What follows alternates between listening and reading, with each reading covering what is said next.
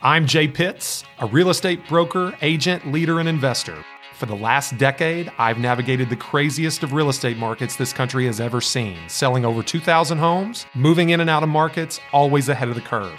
And now I'm bringing that perspective to you. This is your resource, and Real Talk About Real Estate starts right now.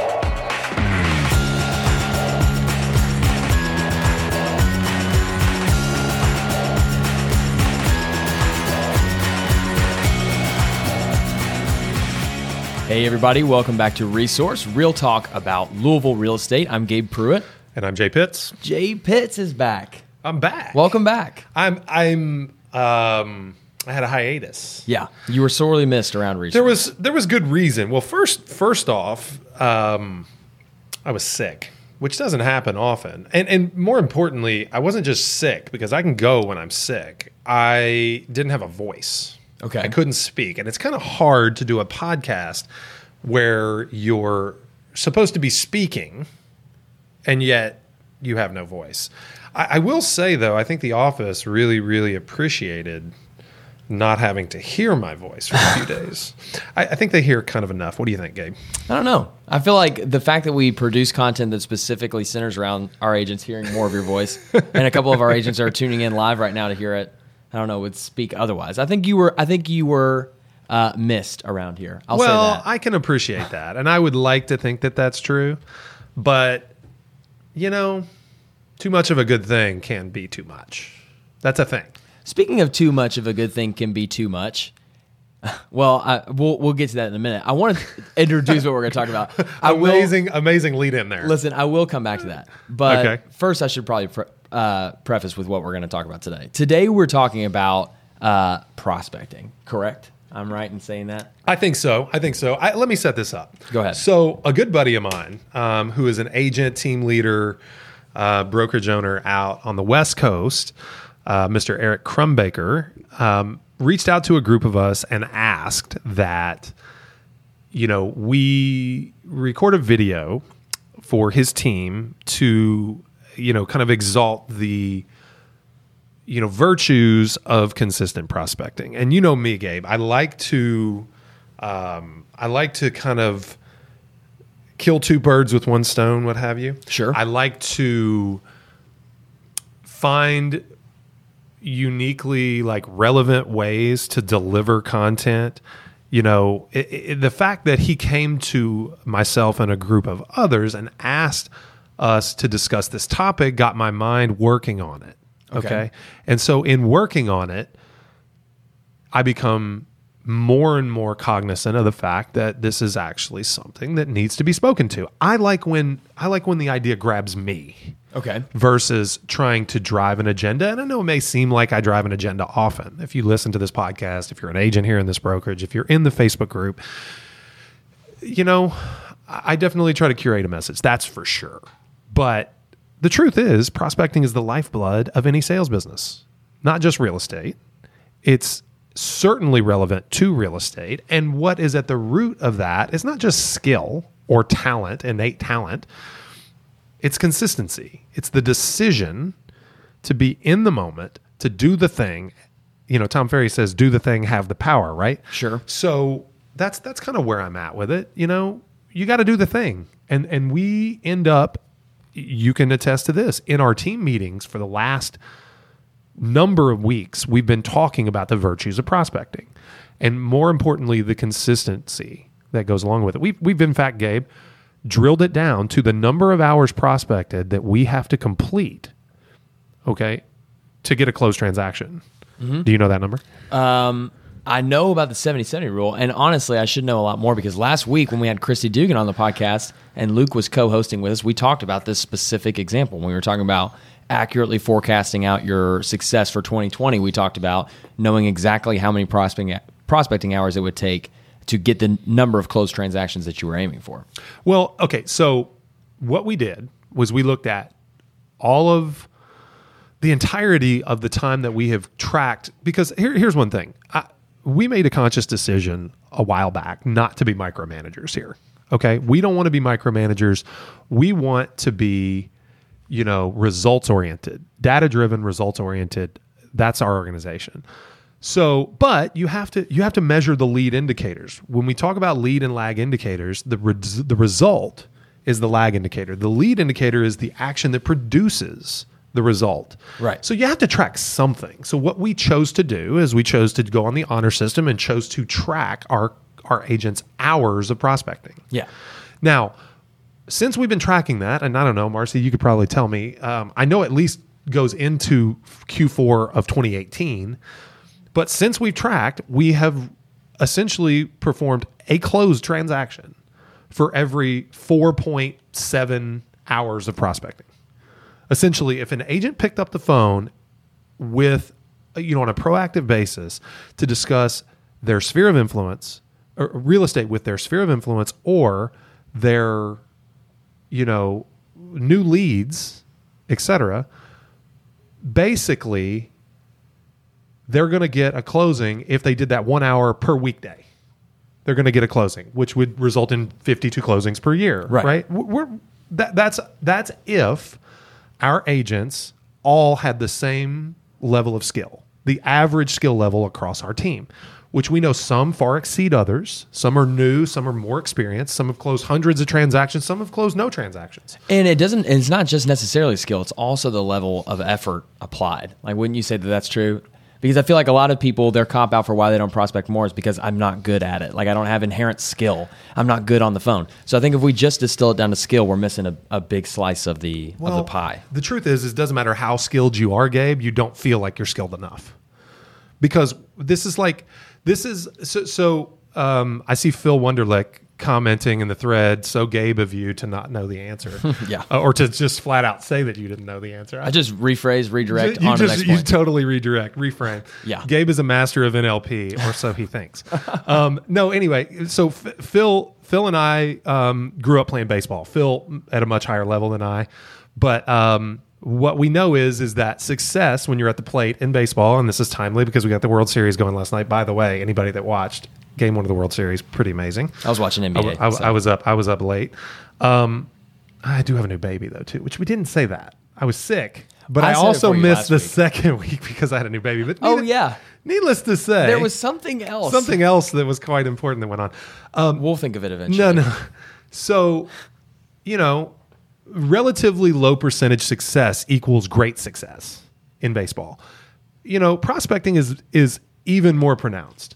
If you close one deal out of 100 internet leads, that's a pretty decent batting average. Yeah, that's not bad. Depending on the kind of lead. Now, 1 in 100 doesn't sound very impressive. But 1 in 100's not very impressive. Now, you look at different lead sources. Zillow, we'd like to be more like 1 out of 10. Yeah.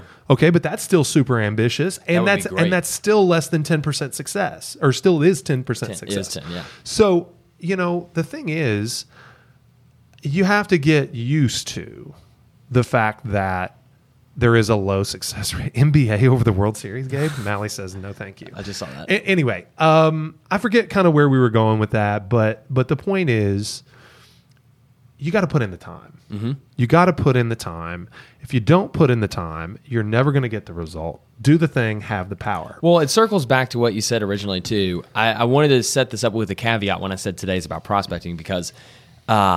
we're talking about the merits of prospecting, right? We're talking about like you said, the virtues of consistent prospecting. The key word there is consistent, not necessarily prospecting. I feel like all agents on a pretty steady baseline agree that prospecting is something that you should do as a part of your business. Even agents that don't prospect will tell you, I get why you would prospect. I just don't like it, so I don't. So, I think we all agree that prospecting is good. It's the consistency element that is is all over the spectrum with agents all over the country. I agree with that, Gabe. I also agree with nobody's going to argue that they don't need it. It's the reason why they don't do it that I think we need to hone in on. Sure. Okay? And it's insecurity, it's mitigating language, it's telling yourself a story that allows you to escape the things that you know you need to do. I often tell this story, Gabe, and you and I have, I know you've heard this before, but I worked in the car business. Mm-hmm. I probably even told this story on the podcast before. I worked in the car business as a college job. Okay. It really, really baffled me to see these, you know, I'm a 19, 20-year-old kid, really barely knows anything about cars, really doesn't know anything about sales. All I know is I can't sell somebody something if I don't talk to them. And you're limited in the car business, at least, you know, this is, you know, I won't say the dawn of the internet, but it, like, internet business was not prevalent. Sure. It wasn't like it is right now. It wasn't like it is today.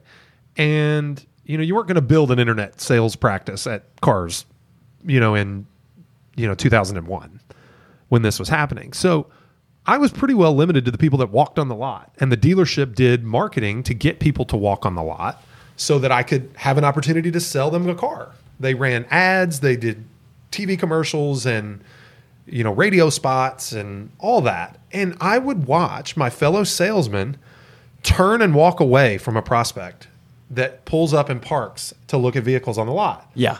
After one scan, right? After one scan, they looked at the condition of their current car, what they were wearing, decided they weren't worthy of talking to, and they'd go take a smoke break. And I just never understood that. It didn't make a ton of sense to me, but they were telling themselves that it was a waste of time. They were convincing themselves before they ever started that success was not imminent. Right. And I sold cars to plenty of those people. I had great success not knowing any better. It's about the stories we tell ourselves, like you said. It's about the reason why people don't prospect in real estate is the story that they tell themselves. Well, I'm glad you mentioned that, because I put a poll question in our live video. So if you're in our agent-only community and you're watching this live right now, there's a question that's up, and it says, how often do you prospect for new business? It's simple, right? So we've got every day, a few times a week, only when I have time, and then the fourth option is I don't really prospect, in quotes. Well, quotes, only right? When I have time. I'm gonna go ahead and disparage anyone that chooses that topic. Well, let me tell you that it has 100% of the answers so far. So far, 100% of the people that have answered this question said only when I have time, and I chose those words specifically because I didn't want to say you knew they would once a week or no. It's because It's the story you tell yourself, right? I don't have time to prospect because I'm so busy. I don't have time to prospect because I have so many other things on my plate, which is probably true.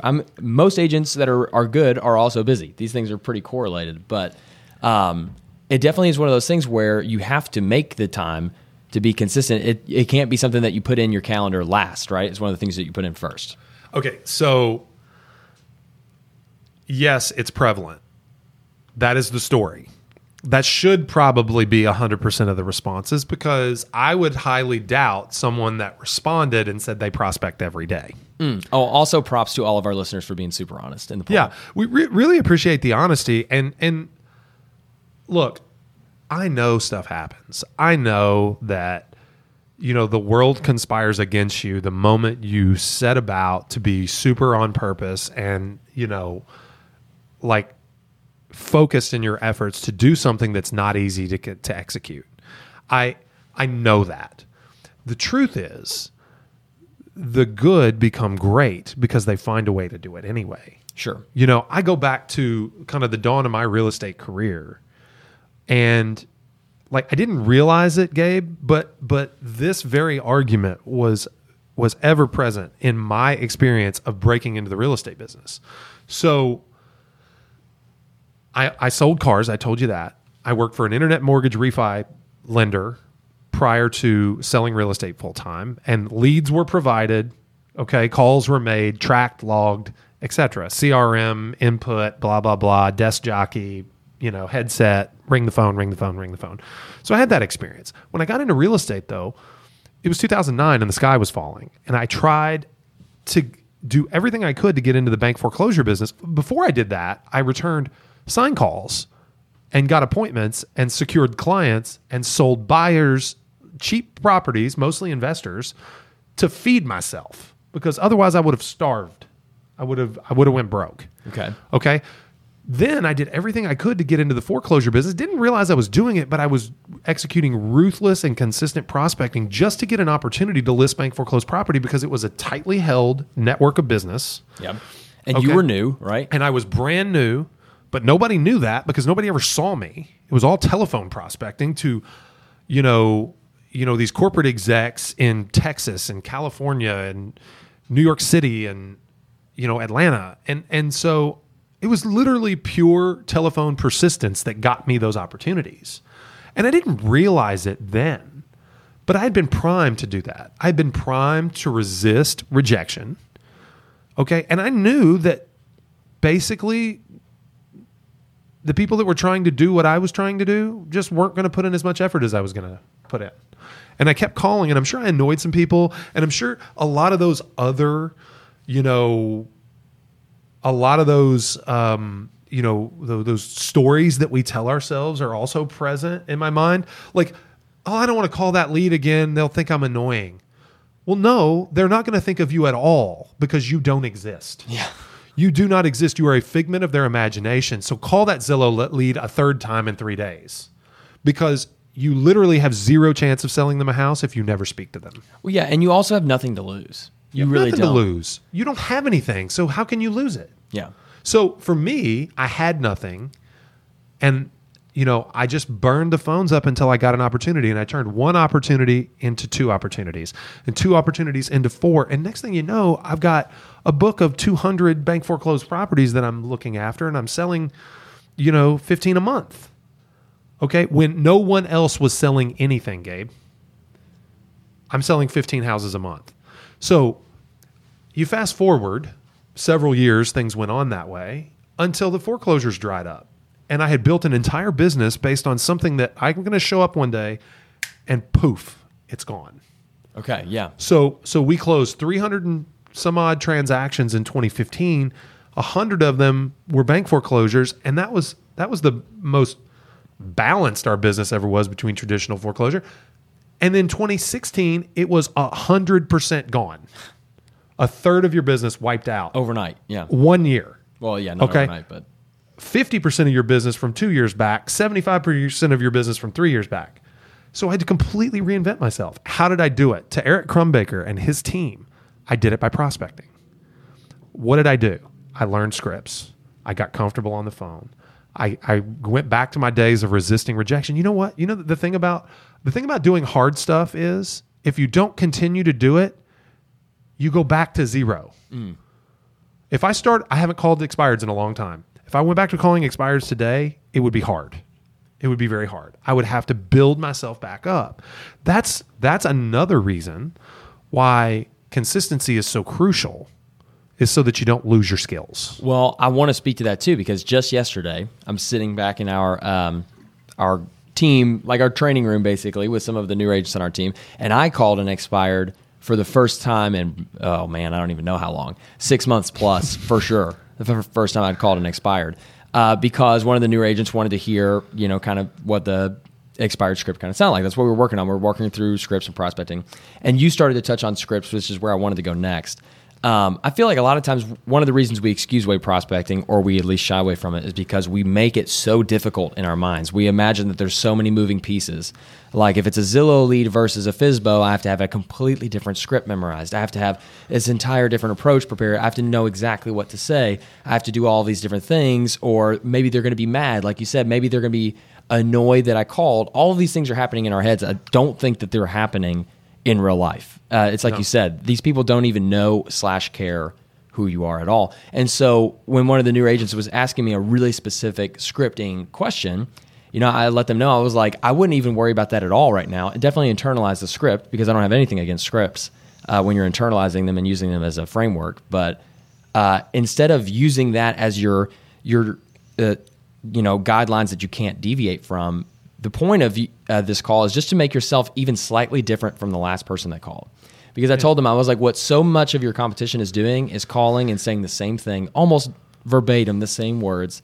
And no one has told this person yet, hey, are you getting too many calls? Because if you are, I'll put a note in my system, make sure nobody else from my team calls you.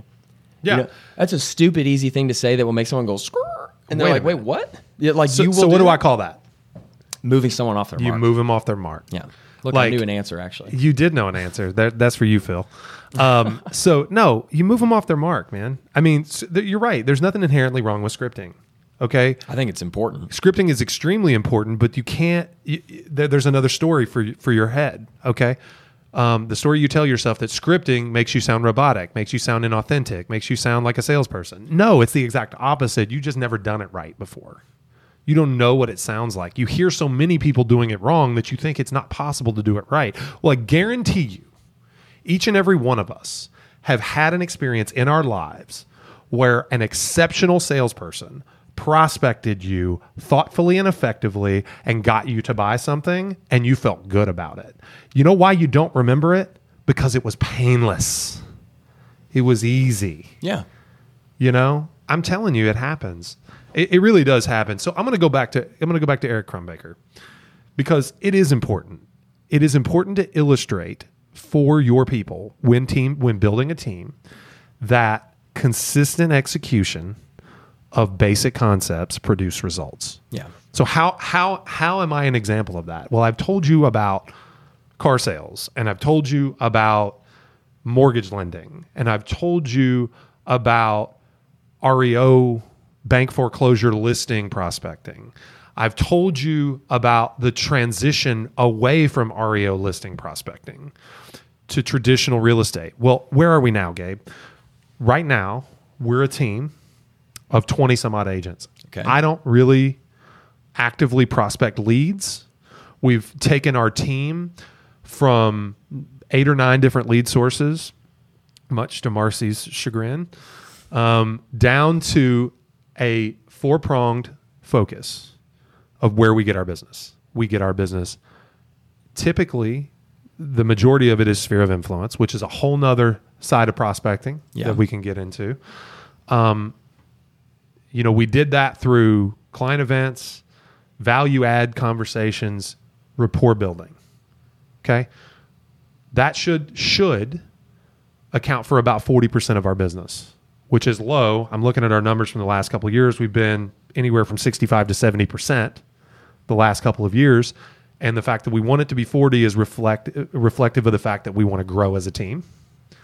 Okay, so we want another 20% of our business to be self-generated investor business, because we believe that our market is healthy for investing. Okay, and we can go to those investors and we can find them and create opportunities through prospecting. We also want 20% of our business to be in, I lost my train of thought. You said sphere, and you said investor marketing, and then we've got our online leads, of course. Yeah, online leads. That's what it is. Zillow. Yeah. So Marcy gave me a look. I know. What did I do? Nothing. I just realized why you said sphere was lower. It was lower this year than last year. Okay, Marcy. We said Marcy was going to be a guest on the podcast today. Can you tell me again one more time? We didn't separate them. Ah, that's what it is. Okay. All right. Back to the show, folks. So 40% sphere of influence, 20% investor, 20% online leads. Okay. 20% other. Other. Yeah. Other. Referral. Other. Like online agent referrals. Agent referrals. That actually goes in online. Oh, that's online leads. Yeah, okay. Online referral sources go under online leads. So there's a different approach to prospecting for each of the three major focuses, and we're just understanding that we're going to pick up some open house deals, and we're going to pick up some expireds and canceleds, and we're going to pick up a FSBO here and there. But our focus is on sphere of influence, which takes one type of prospecting, online leads, which takes a completely different type of prospecting, and investors, which take a completely different. So where are we now, Gabe? 300 closed and pending. Yeah. 20 some odd agents. Okay. A lot of inbound business, a lot of inbound recruiting.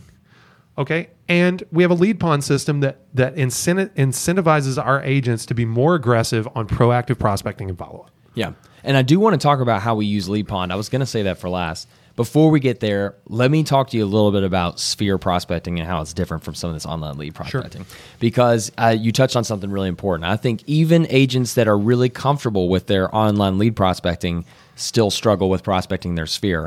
And it's for a whole different set of reasons surrounded in this kind of fear, right? For leads, it might be fear of the phone. It might be fear of not being knowledgeable on your scripts. It might be fear of being caught off guard without having the right answer to a specific property question.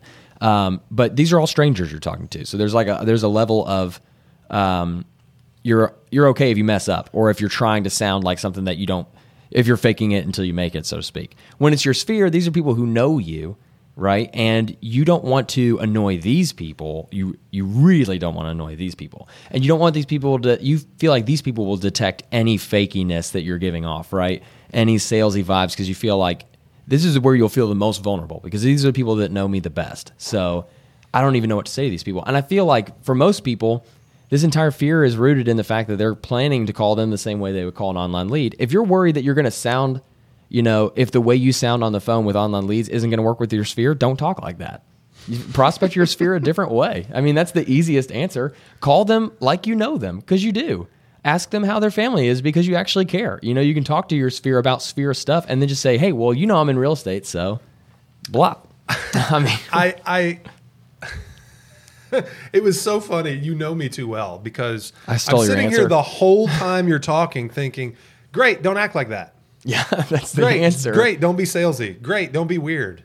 Great, don't, you know. Don't use a script on your sphere. Don't be annoying. No, use a script. I mean, use a script well. Use a script well. Okay, so what does a script look like? Here's the script. Hey, Gabe, it's Jay. What's up, man? Hey, how's it going? It's going good, man. You know, it's been a while since we talked. How are the kids? How's your wife? I mean, they're good, yeah. You don't have kids. It has been a while since we talked. How are the dogs? They're great. How are the corgis? They're fantastic. Like, how's One-Eyed Finn? Fantastic. He's amazing. I see him on Instagram and I die. I smile. I can't help but smile. Is that what, do you get that from a lot of people? And here's what comes next. I'm withdrawing myself from the scene for just a moment, and then I'll jump back to this improv with you. Here's what happens next. This whole time you're talking, I'm like, man, Jay hasn't called me in months. So what is this about? That's fine. And that's what people are afraid of. They're afraid, oh, well, if I call my sphere, I haven't talked to that guy since our high school reunion. He's going to be like, right, what is this about? So fast forward to the moment that you're afraid of. Yeah, Jay, here's the moment. This is great. Hey, what are you... It's nice to hear from you, but what do you need? Before we go there, yeah, I'm going to say this. I made up statistic on the spot. Love 99% of realtors don't even call their sphere of influence. It's probably close. And of the 1% that do, 99% don't formalize the conversation by talking about real estate. Oh, yeah. So if you do that, you fall victim to what his story that's playing in his head as the past client, yeah, or the would-be client, thinking, Jay doesn't call me. This has got to be business related. He needs something. Yeah. And you let them sit there. You close out the conversation. You have all this personal rapport type conversation. The whole time he knows that you know that he knows that you know that something is behind it. The dance. You're doing the thing. And then you hang up, letting him believe that you don't have the guts, yeah, to tell me why you're really calling. Now you seem disingenuous. Now you're disingenuous. Because that person does not believe that you called to talk about how their kids and how their dogs are. No. Because you don't care. You really don't. No, I mean, you care. You just don't care enough to call. Here's what I like better. Okay. Let's go back to the conversation where I asked you about One-Eyed Finn. Yeah. Okay, told you how cute I think he is on Instagram, and guess what? That reads true because I really feel that way. Okay, and you can tell. Sure. Now you're beginning to wonder why I'm calling, and that's fine. That's fine. So don't belabor it. Don't make it awkward. Yeah. And pivot after you do the niceties. That's what people do. You don't walk up to somebody like that you haven't seen in a while in a coffee shop face to face and say, "Hey, I want to talk to you about real estate." Yeah. No. You don't do that. You soften it. So soften it if you want to. And if, you know what? If you've got the relationship where you're tight, hey, bro, I need your help. Yeah, that's like a whole different conversation. Go right at it, but be authentic to the relationship and in rapport. That's the thing. The story you're telling yourself is a story that does not include rapport. Stay in rapport. That's 90% of the work. Mm-hmm. Okay, and then you go to the moment that you're fearing, which is when you got the hammer behind. This is a Brian Buffini thing. You got the hammer behind your back, and you're going to hit him over the head with it. Okay, sure. Here's how that goes. Hey Gabe, I really appreciate your time, man. I know we don't talk often, and you might be wondering why I'm calling. I do want to talk about real estate if you've got a quick minute. And then whatever. And then blam, okay. Yeah. And then bam. Like, I've been watching your neighborhood. Okay. You bought your house 5 years ago. I think that we had a good run, right? Like, you had a good experience with us. You wrote us a 5-star review. I think that was a good scenario for you, right? I mean, mm-hmm. It's been a good house for you. Yeah. Well, the thing that I want to know, because, I want to be your advisor, now and forever. And the thing, I feel like I wouldn't be doing my job if I didn't make you aware that, it appears like property values in your neighborhood have gone up substantially. And I don't know if you guys have had any thoughts of upgrading, but the barriers to selling right now are pretty low. It's a seller's market, and I think you could probably get a substantial return if you were to sell. Now, the trick is buying, so obviously that's part of a larger conversation, but I just wanted you to know that I'm still interested in working with you if that thought ever crossed your mind. Yeah. That was all business, but it was still personal. It wasn't awkward. You didn't really have to ask for anything. Did you ask me for anything? No, I told you. I assumed the close and told you that I wanted to make sure you knew that I'm still interested in working with you. Yeah. So, I mean, I'm not even put on the spot. I don't even have a question to answer. You don't even have to answer. I just appreciate that you were thinking about me, and that's it. And you know, if you want to do an ask, because depending on where you are in your business, you may need to be. So let's be frank. I'm doing this 10 years. We're 2,500 transactions closed. I got more business coming to me, right, than I can physically handle. I hand it out. We do broad-based marketing and branding that brings in quite a bit of business, okay, that goes out to the agents on our team. Yeah. Okay, based on me and who I am and what I do, this podcast and other things, et cetera. Yeah, so what you're saying is you're not doing an active ask.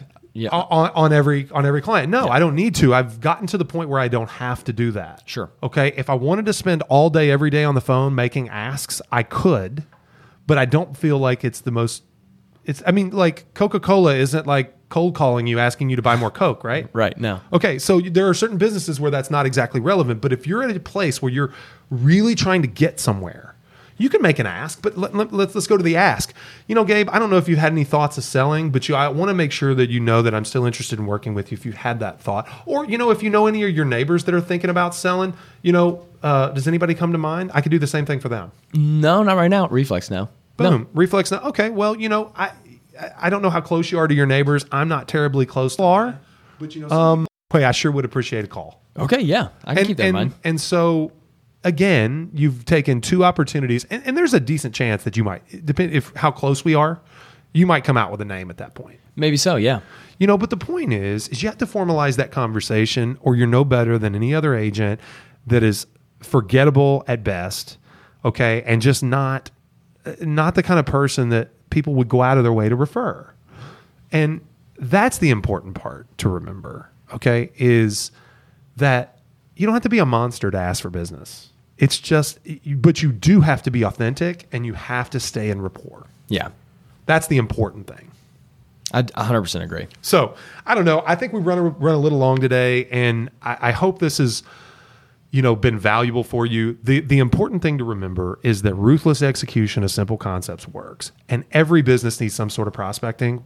Our team has gotten to the next level through prospecting. What we're trying to do is take it even further by understanding the results, you know, tying them to the efforts and focusing on the efforts without micromanaging. I know Mally commented earlier, she really appreciates the fact that she's part of a team that doesn't involve a micromanaging leader. The truth is, you got to do it. I've got to be able to trust our people to do the right thing. I've got to trust that they sit in a meeting and hear me exalt, okay, the virtues of doing this and doing it consistently, and then they've got to go put it to action. And if they're not willing to do that, then they're not a fit for us. Well, and here's the key too, before we close this up. If you're a team leader and you're listening to this and you want to get your people to trust the virtues of prospecting, like you said, it might not be about exalting it in team meetings all the time. It might not even be about prospecting yourself to show your team members that you do it. I think the big thing here, especially if you have a bunch of different types of agents, is the fact that we've got stats to prove it. You know, yeah. If you don't need to hear me preach it in the Monday morning meeting about how good prospecting is, just look at the sheet. Like the sheet speaks for itself. It's math. So some of the people listening that are in my network will laugh at this comment, but I once heard a guy, a team leader, I won't tell a location, I'm not saying a name, but he stood up in a group of team leaders and said his pep talk to his team when it was time to prospect was, "It's time for you to get on the phone and pay my bar tab." Now, I don't know about you, we've about fell out of our chairs laughing. It was so hard. The point is leaders lead by example. My people wouldn't go prospect if they didn't think that I had done it and proven the concept before. Yeah. Okay. No, I'm not doing it now the way that they're doing it. I'm doing other things, but they inherently believe that the things I am doing is the highest and best use of my time to drive the whole ship forward. Well, you've created like incredibly simple visuals for people to see the correlation between prospecting and income. Yeah. Like there's no fuzz there. There's no interference. It's clear to see how this affects that, and so no one has a question about whether it works. How can it be simpler? If you're of an average skill level as it pertains to this team, and you prospect one hour per weekday, you will close 52 transactions in the next 12 months. Yeah, that's irrefutable. It's irrefutable. The point is, nobody averages five hours of prospecting a week. You know, we do have people approaching those closed transaction numbers, but they get it in other ways, or their skill level is higher than average. So anyway, that's it. You know, I think we'll probably put a bow on it for the week, but know your numbers, ruthless execution. Okay. Simple, consistent. Those are the two words that are sticking out for me. Simple and consistent. I love it. Yeah. Well, everybody, thanks for tuning in for another episode of Resource Real Talk about Louisville Real Estate. We're going to be back next week. We've got plenty of great guests lined up that we're excited to tell you about. Make sure, if you are listening to this live, make sure to tell your friends that are agents to get in this group so they can see live episodes when we record them. Otherwise, episodes drop wherever you get your podcasts on Monday. But until next time, I'm Gabe Pruitt. Jay Pitts. Resource Real Talk about Louisville Real Estate. See you guys. See you, folks.